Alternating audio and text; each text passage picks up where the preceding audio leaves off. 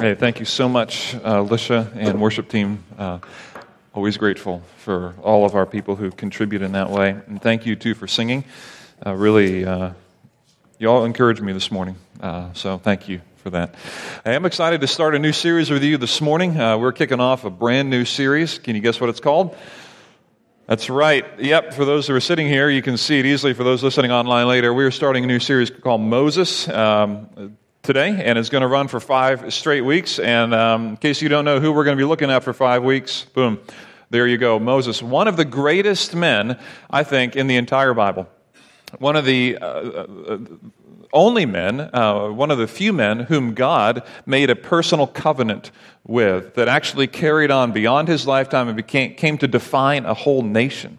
And Moses was a leader of a nation. It's incredible that we can study a man like that. And also, this is, this is incredible to me, the only man that we know of who's seen God and lived, albeit the back of God, but nonetheless.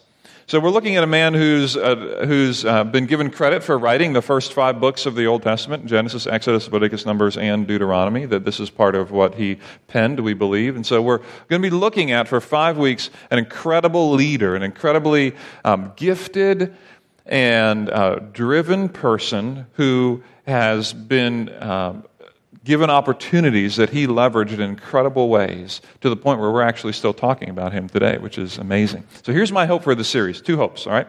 Number one, I hope that in looking at Moses, that we can be encouraged to see the God of Moses, not just Moses himself.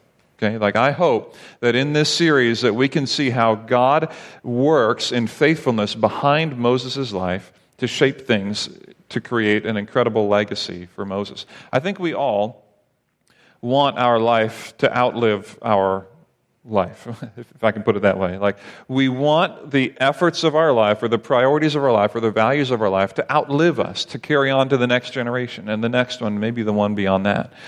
Moses' life is very unique because the very fact that we are still talking about him today, century upon century upon century upon century later, means that the God of Moses has preserved his legacy for a reason.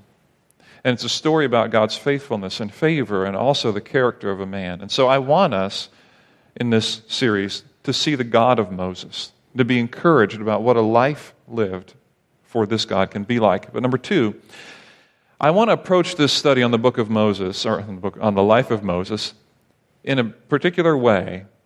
I see the life of Moses unfolding in a particular way in the scriptures, and I want to unpack it with you stage by stage. So this morning, I'm going to unpack with you the first stage of Moses' life, his youngest years, and what happens to him as a young man.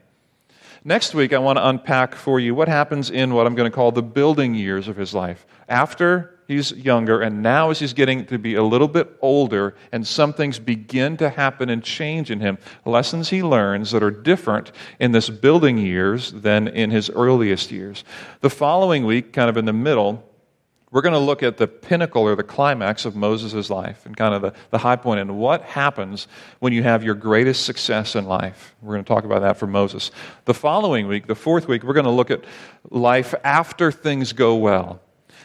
The down of the roller coaster, not just the up. The bumps and bruises along the way that come in your life and maybe in mine after you have achieved something great. And then finally, the last week, we're going to talk about the last days of Moses' life, what it means to finish well, and how you get to that point, and the characteristics of him and how God has shaped him. So, we're going to walk through the stages of Moses' life in that way for five weeks. We're going to use the book of Exodus primarily. We're also going to jump in toward the end in the book of Deuteronomy.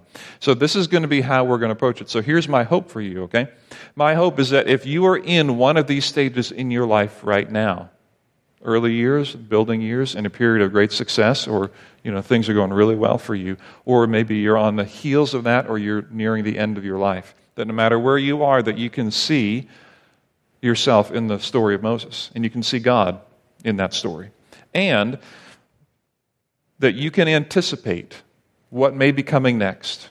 If you're in the early years, you can anticipate something from the life of Moses about what might be coming next in what we might call the building years of your life.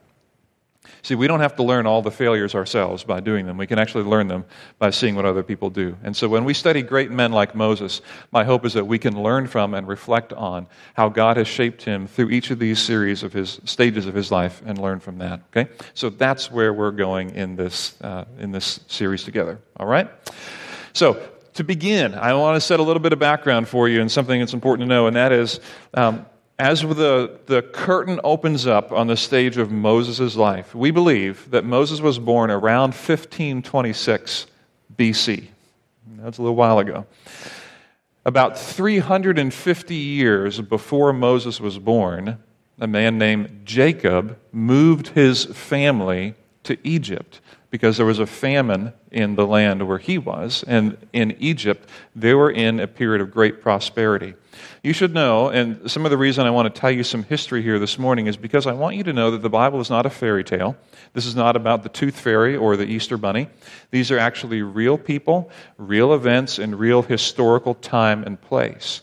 And so in 1526, right in, in, that period, we believe Moses was born. And about 1856, Jacob moved his family to Egypt in the middle of what was the 12th dynasty in Egypt. In the 12th and 13th dynasties in Egypt, Egypt was in their golden years. Things were going incredibly, incredibly well for the nation of Egypt under the leadership of a man some of you may have heard of named Joseph.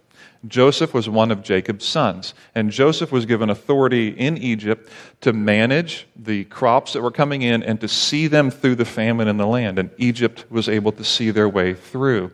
Now, after Joseph died, there was a problem. There was a problem of a lack of leadership not only from the, the Israelite side, but also from the Egyptians, because the, the dynasty in charge at this point now, the 13th dynasty, faded away. And then in Egypt's history, they just will track it by dynasty. So then the, the 14th and 15th dynasties came in, and the 16th and 17th, and then the 18th dynasties where Moses kind of comes into play.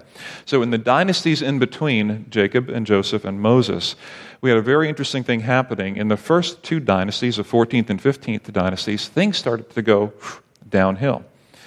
And in that period, there was a group of people who were called the, um, I don't think I can pronounce it correctly, so forgive me if you know how to pronounce this, but the Hyksos, H Y K S O S. Hyksos, I don't know how you say it. it. Sounds like a sauce you put on. Hey, pass the sauce and the ketchup and whatever. Anyway, so the, the Hyksos, they, they came into power, and they were a group of Semitic Asiatic people. In other words, they had a Jewish background, but they also had Asiatic, Asiatic background as well. And what that did is they came over and they took over in the land of Egypt.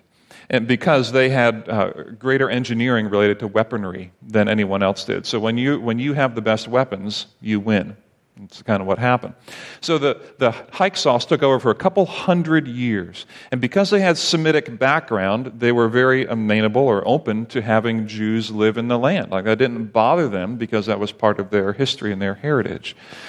Well, over time, there's a, a king, a pharaoh named uh, um, Amthos the first of Thebes. All right? And again, uh, I'm not going to ask you this for a study question later. I'm telling you names because I want you to know this stuff happened. Hmm, not a fairy tale. Amthos of Thebes, the first, he ended up coming into power and taking over and getting rid of uh, the previous generations and previous leadership. And so, moving into then the 16th and 17th dynasties, there came a kind of a renewal of Egyptian nationalism where the Egyptians wrestled back control. They figured out how to beat the, the Hyksos. And they took back over. And with that, as you can imagine, there's kind of a groundswell of, we are Egyptians, hear us roar kind of thing. Like, we were subdued for a couple hundred years, but we are back on the scene and we're going to be in charge and we're going to be great again kind of thing. Like, this is just what we're going to do. And so, in that, we open up the story onto Moses' life with that political background happening and that economic background happening and that happening, that there's a groundswell of Egyptian nationalism happening right now where the nation is beginning to recover and beginning to enter another period of kind of their, their golden age again into the 18th dynasty. So, with that as background, the book of Exodus opens up with all of this happening. Now, if you have your Bible, I invite you to turn there with me because we're going to jump into that story in, in Exodus. If you don't have a Bible, no problem. There's a Bible in the pew around you. Exodus is really easy to find. It's just the second book in the Bible. You open the Bible, go to Genesis, that's pretty big there, and then turn right over to Exodus. And Exodus chapter 1 is where we are going to, uh, going to kick it off here, all right? Beginning at verse 1.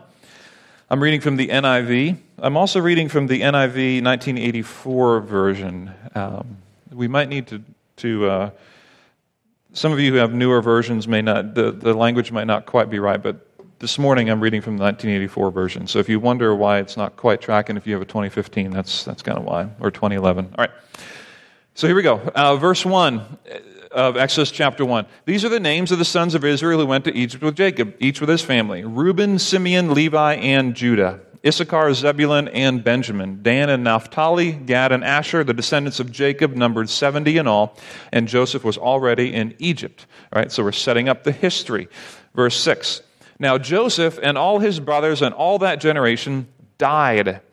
But the Israelites were fruitful and multiplied greatly and became exceedingly numerous, so that the land was filled with them. That's a true story. It was a great period of time for them. They continued to grow, even as the nation you know, withered because of the, the rain, they continued to grow. So, a new king, verse 8. Then a new king who did not know about Joseph came to power in Egypt. Stop it there for a minute. Think about that for a minute. Think about all that Joseph did for the nation, and think about how in the world someone who becomes a king of a nation would not know who Joseph was the second in command who saved the nation of Egypt from famine, who was known to be essentially the hero of the nation of Egypt from a previous generation. How in the world do you not know who Joseph was? This is about 350 years since Joseph was here. And this sidebar, sidebar, this is free. It's all kind of free anyway, but this is free, especially free this morning. I ask the question whose fault is this? That this guy doesn't know about Joseph? Is it his fault? Is he just an ignorant, arrogant king? Is it Joseph's generation's fault for not leading? Maybe. Or, here's another thing. Here's what I think. I think there was a failure of parenting. I think it was a failure of parenting. You've heard it said, and it's a phrase the hand that rocks the cradle rules the world, right? Because the, the influence of parents to shape the hearts of children to be leaders and visionaries and to carry on with the purposes of God is profound. And somewhere along the line, the nation of Israel lost its influence and lost its impact and just went along with everything. And somewhere along the line, parents just went right along with the flow. Uh, somewhere along the line, that happened. And there weren't parents saying, hey, listen, we are the people of God. This is what we do. This is how we contribute. This is how we serve. This is how we help. This is what we do. They don't have an identity at all as the people anymore. In fact, the new king is like, I don't know who Joseph was. And because he doesn't know who Joseph was, and because there is no clear purpose for the nation of Israel, he begins to be afraid of what will happen with this growing people in his land. Look what happens in verse 9. Uh, look, he said to his people, The Israelites have become much too numerous for us. Our best guesses are about 2 million Israelites living here at this time. Come, we must deal shrewdly with them, or they'll become even more numerous. And if war breaks out, here's what will happen if war breaks out they're going to join the enemies, fight against us, and leave the country so his greatest fear is that they're going to leave the country. Why is he afraid of that? Because they have overtaken the Jews and they're using them as slaves. And they're helping to build cities. They're helping to defend, build the defense systems for Egypt. And they don't want to lose their million plus workforce that is free. Look at this is what happens in verse 11. So they put slave masters over them to oppress them. Look at the hard language of verses 11 through 14. It's our next section. Uh, they put slave masters over them to oppress them with forced labor, and they built Pithom and Ramesses as store cities for Pharaoh. Don't miss this. Did you see what happened there? They put slave masters over the over the Israelites, over the Hebrews, to build cities, not just a, a fortress, not just a palace, not just one place, but we're building cities now entire places as storehouses for Pharaoh to hold massive amounts of materials and to be a fortress for defense. I mean, we're talking massive, massive, massive engineering, construction, building. They are building these things. Verse 12. But the more they were oppressed, again, hard language, the more they multiplied and spread. I don't know how that works. I mean, I kind of know how it works, but I don't know how that works when you're oppressed, right? So the Egyptians came to, check out what the Egyptians are doing. They came to dread the Israelites and they worked them ruthlessly. And they made their lives bitter with hard labor in brick and mortar and with all kinds of work in the fields. And all their hard labor, the Egyptians used them ruthlessly.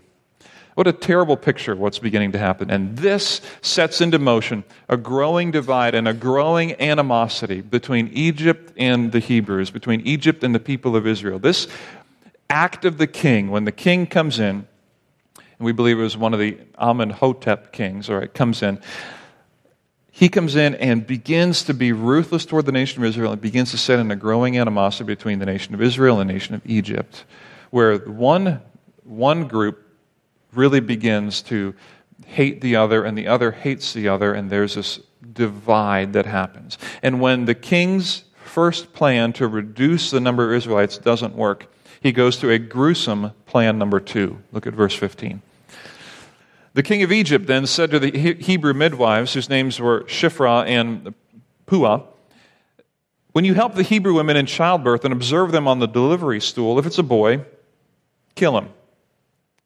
But if it's a girl, let her live. The midwives, however, feared God and did not do what the king of Egypt told them to do, and they let the boys live.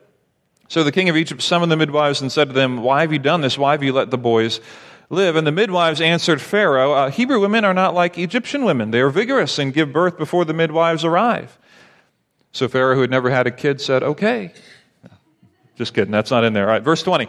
So God was kind to the midwives, and the people increased and became even more numerous. And because the midwives feared God, he gave them families of their own. That's incredible.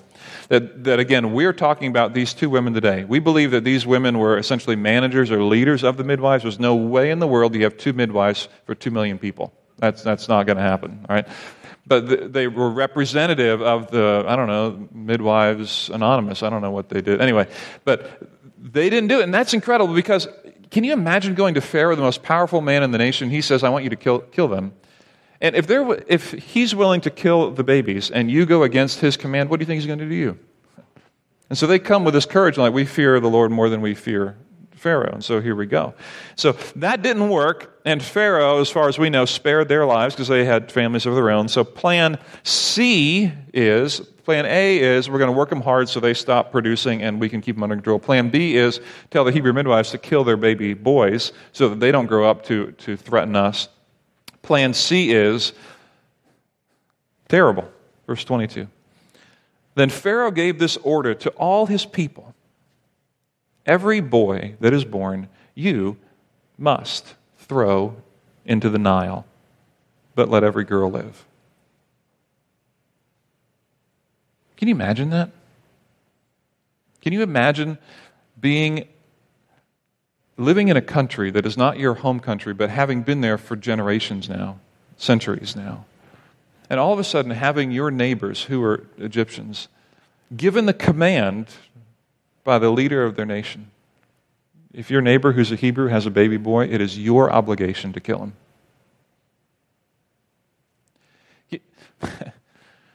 Can you imagine what that would feel like if you're, if you're young and in love, you're getting married?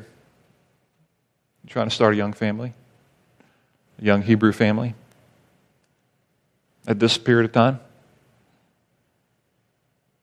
You imagine what you're trying to do now if you're having kids and this, if that's the stage of life you're in where you're getting the nursery ready for a junior to arrive and can't wait for them to come. You find out it's a baby boy, and you know that if my neighbors find out it's a boy, they're obligated to kill him. I, we, we cannot fathom this. This, this is grotesque and uh, subhuman. I don't know what other words to use to describe this kind of command for infanticide, but that's what's happening. And the divide, the animosity between two nations deepens because one people are told the baby boys of the Hebrews are worthless. And that creates in this nation the feeling that the rulers of this nation are worthless. We have two people who begin to deeply, deeply, deeply resent and hate each other. And now, verse 2, or excuse me, chapter 2, verse 1. Now a man of the house of Levi married a Levite woman. And she became pregnant. Voila, and gave birth to a son. And when she saw that he was a fine child, she hid him for three months. I have no idea how you do that. I have no idea how you do that. And I have no idea how you handle the questions from your neighbors about, I guess you had a baby girl, can we see her? I guess you can hide the gender for a little while, but she hid him for three months. And then check out what happens in verse 3. But when she could hide him no longer, she got a papyrus basket for him and coated it with tar and pitch, and she placed the child in it and put it among the reeds along the bank of the Nile.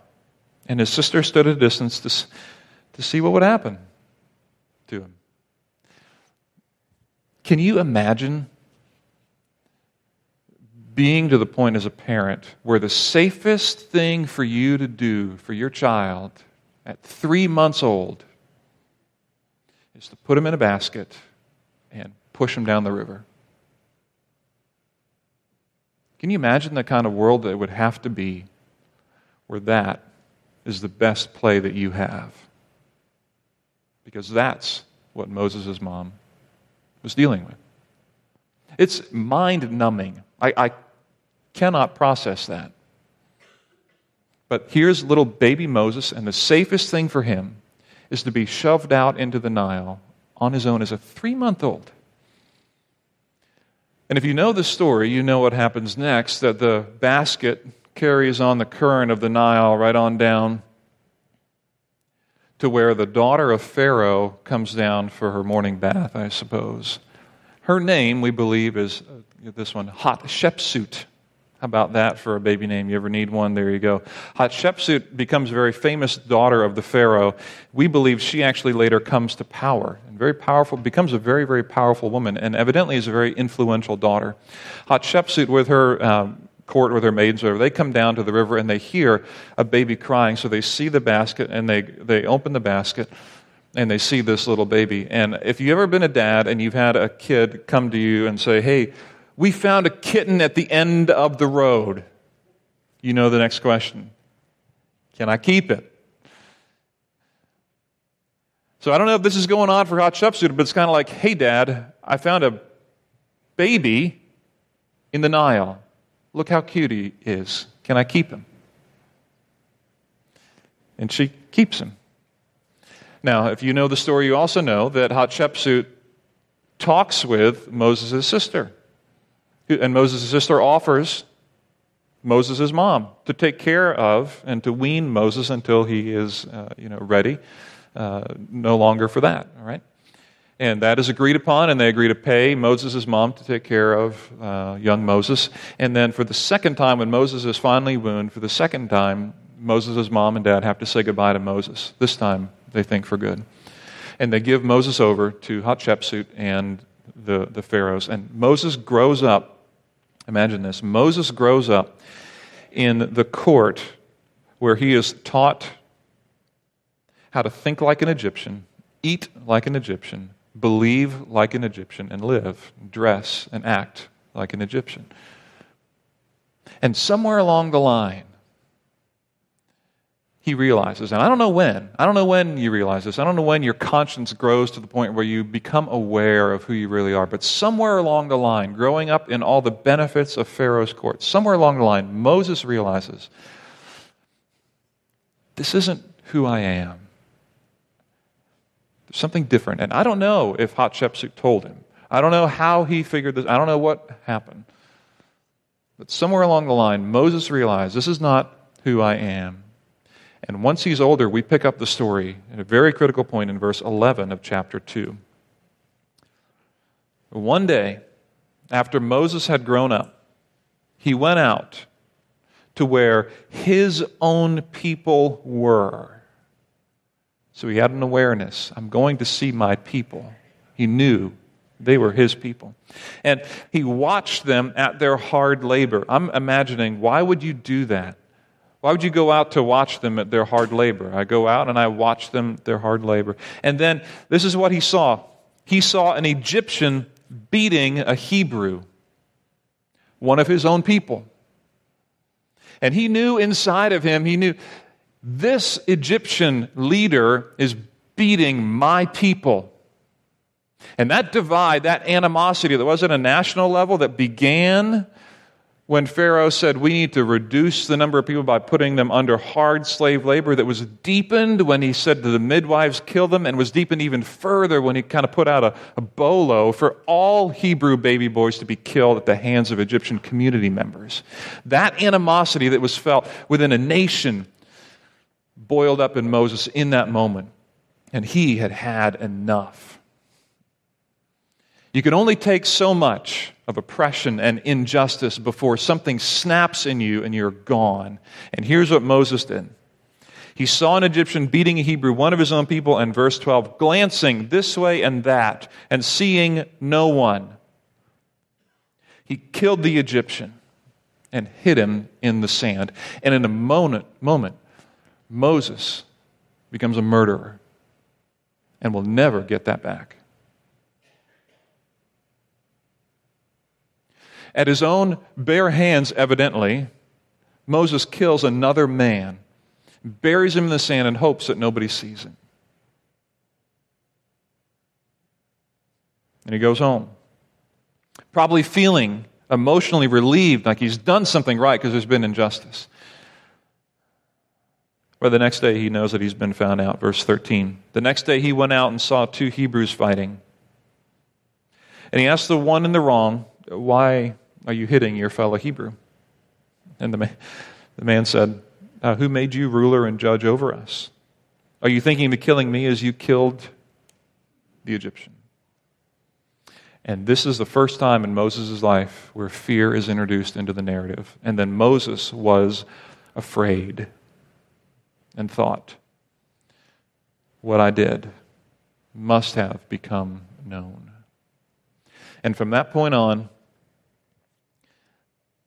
Moses' life is a constant battle to overcome the fear that came all the way back from this moment of unbridled passion in his early years of his life, where the anger, the frustration, the, the deep seated passion that he had boiled over in an unguarded moment where he felt like he wasn't accountable to anyone, looking left and right, seeing nobody. He kills a man. And so, what can we say about Moses at this kind of beginning stage of his life? I want to say a couple things about Moses and then one thing about God to wrap it up. Number one, as we look at the story of Moses, I want to say this. We all have baggage, and it's helpful to unpack yours before it unpacks itself. We all have baggage, and it's helpful to unpack yours before it unpacks itself. Last week, we came back from the DR, Dominican Republic, and I brought three suitcases back with me and came back in, I think, late at night. I can't even remember. And laid some of them out in the hallway, began to start doing the 14 loads of laundry that come with that event, right? And I still had clean clothes in one of the bags, and, um, we, and, and I, I just left the suitcase and kind of forgot about it. And a couple days later, I'm like, hey, hey, Jen, have you seen, I think I was looking for my belt. Like, have you seen my, my belt? And she's like, well, it's in the suitcase that you haven't unpacked yet. I'm like, huh. I just thought it would unpack itself. You mean I have to go go do that? And I had forgotten about that. But here's the thing suitcases don't unpack themselves, but ours do. The baggage that we bring from our childhood does unpack itself over time, and this is why you see people who are older all of a sudden lash out in anger, all of a sudden be unable to process things emotionally. This is why we see addictions develop. This is why we see people who can't relate in love to one another because we don't know how to do it. This is why, this is why, this is why we all have baggage. I'm telling you that. And, and l- l- listen to me as well. You may not believe this. If you're in your younger years, you may not believe what I'm going to tell you, but let me tell it to you, and you can decide at some point whether you want to believe it or not. But you are being influenced by people who have baggage, which means you will get some of that baggage yourself. Now, you may think that your life is awesome, that your parents are great, and that everything's wonderful, and it probably is pretty good. But I also want to tell you that even in your most awesome life, there is still baggage rolling along with you at this point in your life. And it will be helpful at some point to unpack that before something like what happened to Moses happens to you. Not that you're going to lash out and kill somebody, but that the baggage, the stuff of your early childhood, can be unpacked with somebody. Which leads me to my second point, and that is this opening up to a few trusted advisors is just smart. It's just smart, especially in this early stage of life. Opening up to a few trusted advisors is just smart. Moses got in trouble when he was disconnected, and the text tells us that. The only reason that he acted in that moment when he did was because he felt like he was not accountable to anyone. I can look left, I can look right, and now I'm going to act. I am angry. And by the way, his cause was right, right? This is unjust. I am justified in my anger. I'm going to go out and do it. And he's disconnected from people who can actually advise and help him. I'm just telling you, connecting with people who can be a few trusted advisors is just a smart thing to do. Finding people who are a little bit older, a little bit further down the pike, and laying out, you know what, here's what I want. Here's what I think is happening. Here's what makes me angry. Here's what is an interest in my heart. Like, what do you think? I'm thinking about going to college here. I'm thinking about marrying this person. I'm thinking about investing in this. I'm thinking about this, thinking about that. I'm thinking about whatever. Like, allowing people being humble enough to say, I want you to look at my life and advise and guide me is just a wise thing to do so that we don't make decisions like Moses in the heat of the moment with the passion of our heart, knowing that we're right because we have the right cause Opening up to a few trusted advisors is just a smart idea. Thirdly, missteps due to passion are better than no steps due to passivity. Okay? Missteps due to passion are better than no steps due to passivity. In other words, doing something is better than doing nothing. Uh, I'm not a scientist, but is it a law of physics? Is it not a law of physics or something that an object in motion stays in motion unless acted upon by some equal or something else force? Am I somewhere close to that? Do you think I could teach that somewhere? Okay, maybe not. The point is, it's always easier to keep something in motion. So, missteps due to passion are better than no steps due to passivity. Like, the reality is, okay, the reality is, what I don't want for you is I don't want you, don't want for you to wait until you have everything just right I want you, I want you to go ahead and, and act and move and, and lead. Like, this is why I'm so grateful, by the way, for patient Sunday school teachers, patient elementary teachers, people who are patient with our next generation of growing um, boys and growing girls who make dumb decisions now. And out of passion, yell and scream and kick and do things that are just bad, okay? But what's underneath that? Like it's a, it's a passion. Like that was wrong that he took my lunch, and so I'm going to punch him. Okay, it was wrong that he took your lunch, but let's not punch, but let's take that passion and move that another way. Like that's a misstep, but that's better than just sitting there and be like, "You took my lunch. What else is he going to take?" Like, nope, we don't want to develop that passivity, right? Like missteps due to passion are always better than no steps due to passivity. So like I, what i'm telling you is carry on with your passion. Like move forward by doing something that god has wired you to do. That's what i want for you. And i'm so grateful for people who get this and understand the patience needed to develop this in the next generation. So grateful for you because it's incredible what can happen even from the most disobedient children right? Of which many of us were in that category, if we are honest. So grateful, grateful, grateful for that. Finally, and with this I'm going to wrap up, one thing about God. And this is a little deeper thought for us about God. Totally, we're totally able to handle this. By deeper, I mean uh, we're going to go a little further than we often do. But, but here's what I mean by this, uh, this intro. Okay, here's this thing about God. God may feel silent temporarily, but He's never silent ultimately. God may feel silent temporarily, but He's never silent ultimately. And what I mean by that is, is this there are people in the story that we just read in the book of, in the book of Exodus There were other Hebrew boys who were born, not named Moses. And do you know who they were? Neither do I. Because they were killed by Pharaoh's command. And do you think those parents would have prayed? Do you think those parents would have hoped that their little boy could be Moses instead of who knows who, an anonymous boy who was born and killed? Was God silent? Yeah, temporarily, but not ultimately. Like, I, am just saying that the reality is there are seasons of life, and sometimes it's a long season, sometimes it's an entire lifetime, where you're going to pray for God to deliver you, and He won't. But He's still a deliverer. Like you're going to pray for God to heal you, and He won't, but He's still a healer. You're going to pray for something to change drastically in your marriage or in your finances or in your future, and it's not going to change. But God is still faithful. Like there are times, there are seasons where God is silent temporarily, but He is never silent ultimately. Our view of the world in which we live in is simply limited. And this is a story of Moses. In fact, look at the end of chapter 2 with me. And with these verses, we'll wrap it up. The end of chapter 2 reads this way Verse 23 After Moses fled from Pharaoh and went and got married in Midian, during that long period, the king of Egypt died, and the Israelites groaned in their slavery and cried out. And their cry for help because of their slavery went up to God. And God heard their groaning, and he remembered his covenant with Abraham, with Isaac, and with Jacob. And so God looked on the Israelites and was concerned about them. After children died, after couples lost their newborn, after that, God acted.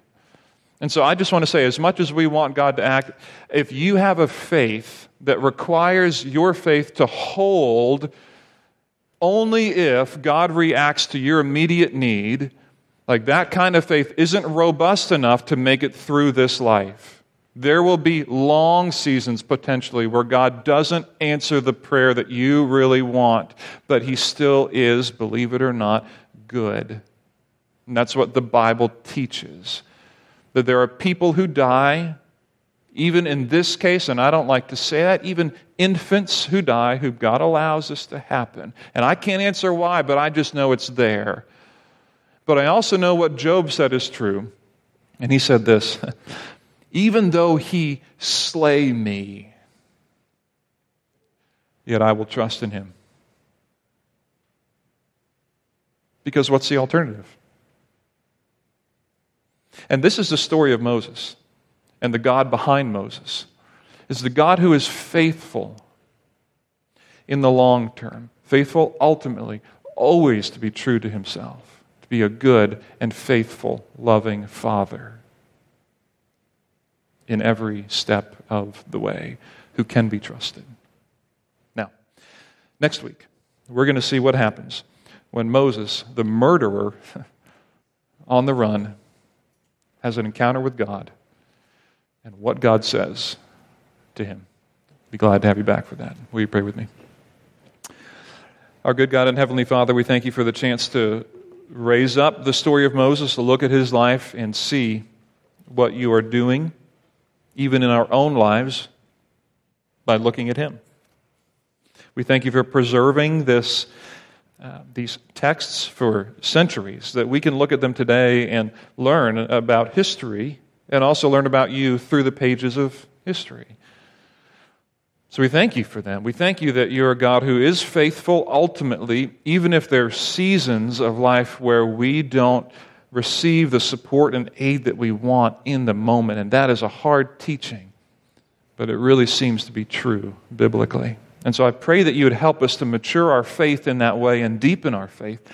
That yes, while we pray for healing and support and help and you know relief, that when that doesn't come, that you would remind us that you are faithful God, even when we don't get the things that we would prefer to have. So, Father, we thank you that you're with us every step of the way. That never once have you left us alone. And, and never once do you leave us on our own. But you are faithful. You see, you care, and you know. Help us to trust you again where we are missing that, where we struggle right now. Father, remind us of your faithfulness, that you are always faithful ultimately. Give us courage to believe again. We love you. In Jesus' name we pray. Amen.